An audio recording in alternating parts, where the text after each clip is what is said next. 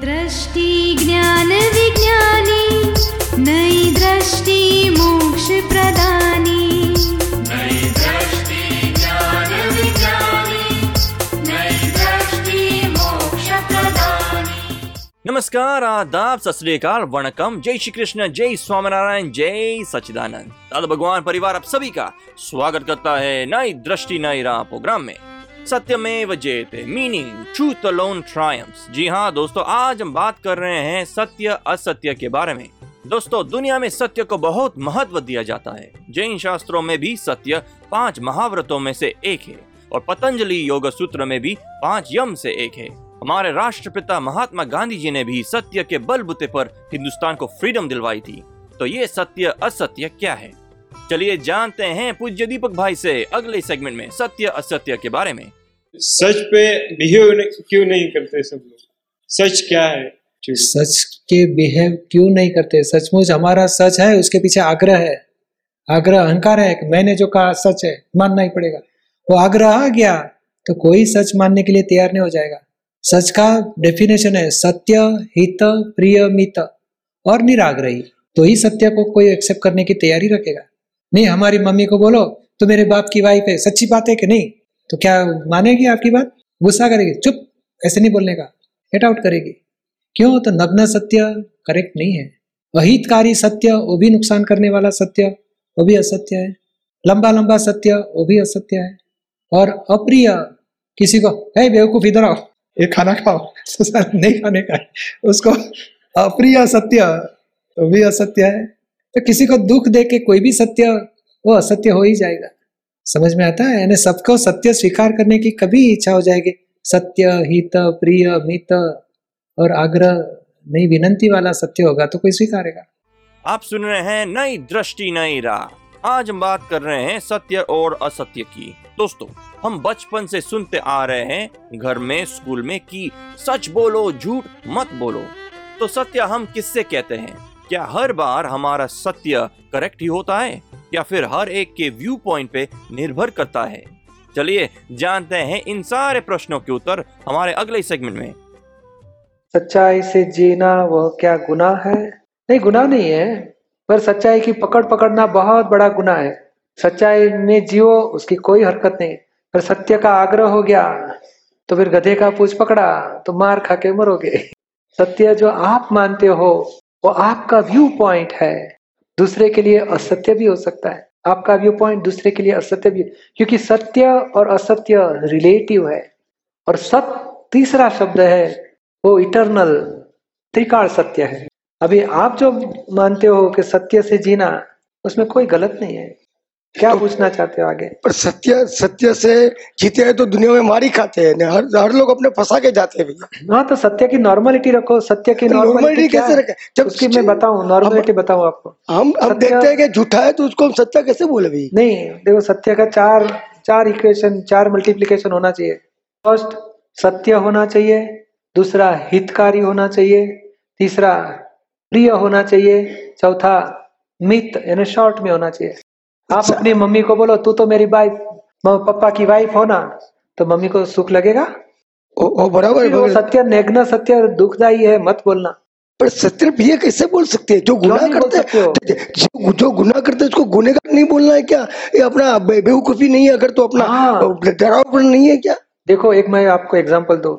एक आदमी किसी के पॉकेट में से चोरी करता है तो दो मिनट के बाद उसको पश्चाताप हो सकता है कि नहीं?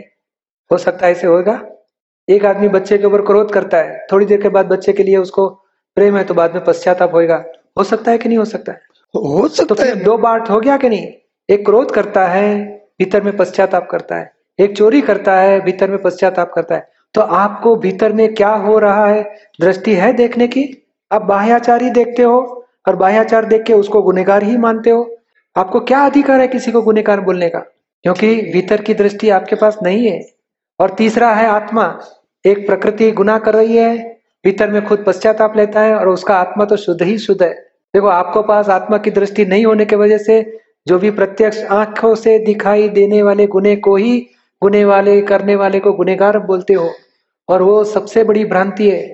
तीर्थंकर भगवान ने ज्ञानी भगवंतों ने जग, जगत को निर्दोष देखा है। खून करने वाले को भी निर्दोष देखा है। तो उनके पास कौन सी दृष्टि होगी? और अपनी दृष्टि कैसी है कि सभी को गुनेगार देखते हैं? ना?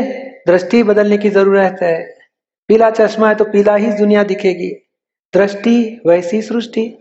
और आपकी निर्दोष दृष्टि हो गई शुद्ध दृष्टि हो गई तो आपको जगत निर्दोष दिखेगा।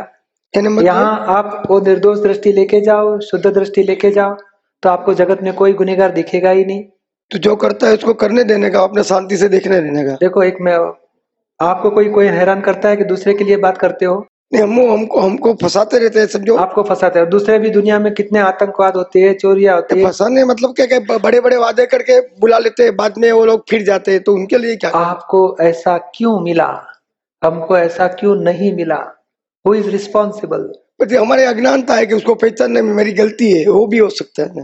पहचानने की गलती नहीं आपका कर्म फल देता है। कुछ पिछले लाइफ में गुना हुआ है तो ये लाइफ में दंड आता है। अच्छा। आज वो गुना कर रहा है चीटिंग करके वो बाद में फल भुगतेगा। एक आदमी ने पिक पॉकेटिंग किया तो कुदरत का न्याय क्या है? जिसकी पैसे गए कौन भुगतता है अभी? जो भुगतता है उसकी गलती कुदरत का न्याय है। व्यवहार में जिसने खिस्सा काटा वो गुनेगार बोला जाएगा। और अध्यात्म में कौन भुगतता है? उसकी गलती। क्योंकि आपने कुछ पिछले लाइफ में कॉजेज किए थे, उसका आज आपको फल आया। और वो गुनाह कर रहा है, उसका फल उसको बाद में मिलेगा। यानी जो संसार में जिसको छूटना है, उसको हुआ, सो न्याय एक्सेप्ट करना पड़ेगा। नहीं तो जो अन्याय दिखता है, वही ज्ञान की दृष्टि से न्याय है, और बुद्धि की दृष्टि से अन्याय ही अन्याय दिखेगा। जिसको मोक्ष जाना है, वो ज्ञान दृष्टि से चलना पड़ेगा। संसार में आगे बढ़ना है तो बुद्धि से चलो। उसमें कोई हरकत नहीं है। तो आज आपको क्यों खिस्सा काटने वाला मिला चीटिंग करने वाला आपको क्यों मिला? वहाँ विज्ञान ये बताता है अध्यात्म विज्ञान कि मैं भुगतता हूँ मेरा ही कॉजेज से मुझे इफ़ेक्ट आती है। इफ़ेक्ट देने में कोई भी निमित निर्दोष है। अच्छा वो हो सकता है क्या? ये ये भो में जो हम करते हैं वही भो यही भो में हम भुगत लेते ऐसा नहीं हो सकता? ऐसा नहीं होता। मेरी ज़िंदगी क्या में तो होता है एक मैं एक एग्जांपल दो। दोनों बात सच्ची ये लाइफ में जो करता है, उसका फल ये लाइफ में भी आता है और सूक्ष्म में ये लाइफ में जो होता है, उसका फल नेक्स्ट लाइफ में आता है। आपको एग्ज़ाम्पल दो। सपोज़ यहाँ कुछ मंदिर बनाने का कुछ प्रोजेक्ट शुरू हुआ तो ट्रस्टी लोग इकट्ठा करते हैं पैसा प्रोजेक्ट के लिए। तो कि सेठ के पास जाएँगे, चलो सेठ जी लिखाओ, पाँच लाख रुपया तुम्हारा, हमारा गाँव में, अपने पास में मंदिर हो रहा है, सारी सोसाइटी को फ़ायदा आएगा। तो लिखाता है, सेठ, पाँच लाख लिखो। दूसरा सेठ के पास जाता है, वो बोलते है, कितने का प्रोजेक्ट है? पचास लाख का है। मगर हमारे पास तो पाँच लाख है, पाँच लाख लेके जाओ और थोड़ा पैसा हमारे पास ज़्यादा होता तो मैं ही पचास लाख ले देता, भगवान का काम, मेरे पास कहाँ से? तो दूसरा सेठ ऐसा बोलता है, मैं पचास लाख भी देता था, मेरे पास होता तो। तो ये ट्रस्टी वाले फ़र्स्ट नंबर, फ़र्स्ट वाले सेठ को पूछते साहब ज़्यादा कुछ लिखाएँगे? देखो माथा कुट मत करो, बोलेगा। ट्रस्टी मंडल में हमारे रिलेटिव है, उसने बहुत प्रेशर रखा, इसके लिए मुझे देना पड़ा, नहीं तो एक पैसा भी नहीं देता था। तो क्रिया दोनों पाँच लाख की सरीखी करते हैं और भाव दोनों के अलग अलग है। इसका भाव एक पैसा भी नहीं देना है, इसका भाव है पचास लाख देना है। तो क्रिया का फल यही लाइफ में मिलता है। सेठ, नाम आएगा बोर्ड के ऊपर, मंदिर का प्रतिष्ठा, पूजा में सेठ जी को दोनों को आगे बिठाएँगे, क्योंकि पाँच लाख दोनों ने दिए हैं। यानी स्थूल फल, क्रिया का, स्थूल कर्म का फल स्थूल आएगा यही लाइफ में, और भाव कर्म का फल नेक्स्ट लाइफ में आता है। इसको एक पैसा भी नहीं देने था ये सेठ को तो नेक्स्ट लाइफ में उसका एक पैसा भी नहीं छूटेगा। तो मंदिर में भी जाएगा, पूजा करेगा पैसे की पेटी देखेगा खिस्से में हाथ डालेगा परचूरण निकालने के बीच में बुद्धि उसकी क्या बताएगी? हाँ इतना सारा सिक्का में मेरा सिक्का कहाँ मालूमात होगी? नहीं डालेगा एक भी पैसा, उसका पैसा छूटेगा ही नहीं उसे। और उसके पास पचास लाख आएगा आएगा भी सही और पचास लाख दान भी देगा, दूसरा सेठ। यानी वो भाव कर्म का फल नेक्स्ट लाइफ में आता है, क्रिया का फल इधर ही आ जाता है। आप सुन रहे हैं नई दृष्टि, नई राह। दोस्तों, आज हम बात कर रहे हैं सत्य और असत्य के बारे में। तो ये सत्य, असत्य क्या है? और क्या उसके भी कोई प्रकार होते हैं?